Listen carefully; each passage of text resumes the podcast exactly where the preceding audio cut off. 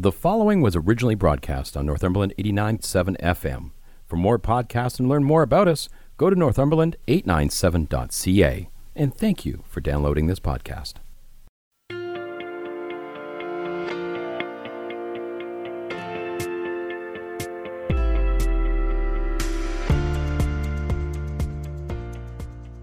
Today we're going to focus on Valerie Russell, humanist officiant. Hello, Val. Hello. How long have you been doing this officiant role in your life? Uh, since I retired about five years ago, I was a dialysis nurse at uh, NHH. Tell us what your business is all about. Well, I'm a humanist wedding officiant, meaning there is no God involved in any of my ceremonies. There's no religion. I just thought it would be a fun thing to do. You know, everybody's happy. Humanists can do funerals, baby namings, and I do reaffirmation of vows. Let's go back prior to March 2020. Take us through typically how those things would occur prior to the pandemic. I am part of Wedding Wire, which is an online search for anything you might want for a wedding.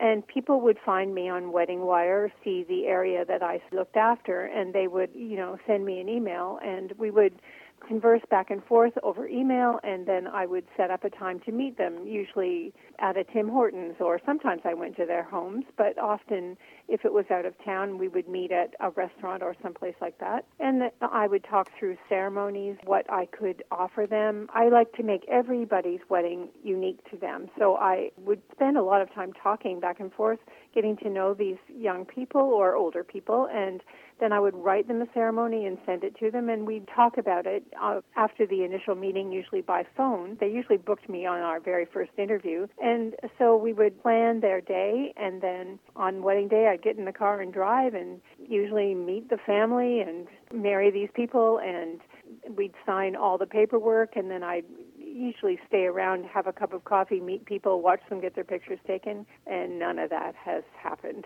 since March of last year. In fact, what happened was I had so many couples booked. Um, my summer was really full. Brides and grooms would call and say, uh, "We have to cancel. Our wedding venue has just canceled us. Uh, we want a big wedding, not a little wedding." So I, everything I had in June, July, and August was canceled basically. And then after August, it was interesting because people that really wanted to get married last year decided there would be a way, and I spent September and October on docks at cottages, a lot of backyards with four or six people. I had beautiful, little, tiny, very loving weddings because people just wanted to be married, and it was pretty nice, actually. What I did in anticipation of not being able to meet with people I mean, thank goodness for Zoom. Um, we would often have a Zoom meeting or a telephone call, but what I did was I I wrote myself about 12 different ceremonies that had different bits about love and commitment and what marriage means and what meeting somebody for happily ever after means uh, that included some bits of poetry or prose that I had used from other weddings that I just think are really beautiful. And I wrote these all up, so I became kind of the officiant by email. Brides would approach me through Wedding Wire the same way, and we would kind of meet by email, and I would say, okay, if you would like to book me, that's fine. What I can do is send you all of these ceremonies. You can read them at your leisure we can talk about them on the phone, and then you can choose what works for you and and your situation and your relationship with this other person. And it's actually worked really well. We get into the second half of 2020, another lockdown that becomes a reality right after Christmas. Is it easier because you've already been down this road once before? Um, I've only done, I think, five weddings since Christmas. It's actually pretty good for the winter months. I'm okay. not, it's not a big deal, but they were all in a living room with two other people. Honestly, they were a couple and two witnesses, and that was it. That wasn't me saying this is the way it needs to be. This was the couples approaching me, and I, I said yes, I would be happy to come and marry you at your home. And they would say, and there'll only be two other people, just the witnesses. Uh, and that's what they've all been. Um, exactly the same kind of simple and four people and me, and we get it done. And a lot of them, you know, they're so heartfelt and they're so beautiful. And I feel quite privileged to be the person, especially if they have written their own vows, to be the person that's standing there listening to these two people, you know, say wonderful things to each other. Nobody else gets to experience that. I, I kind of think it's a bit of a privilege for me.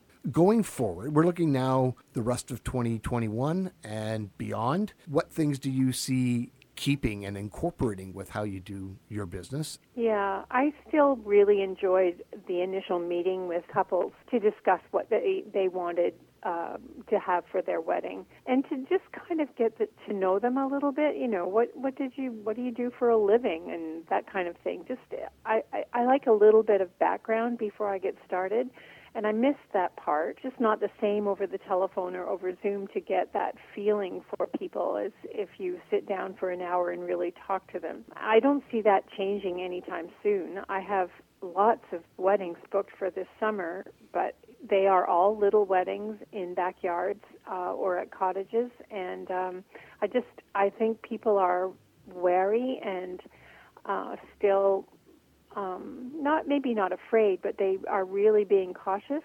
So they're they're sticking with what they have originally planned, which was just a little wedding with a few people, and that's it. And even if the government changes our numbers, I don't think that a lot of these kids are going to change what their plans are.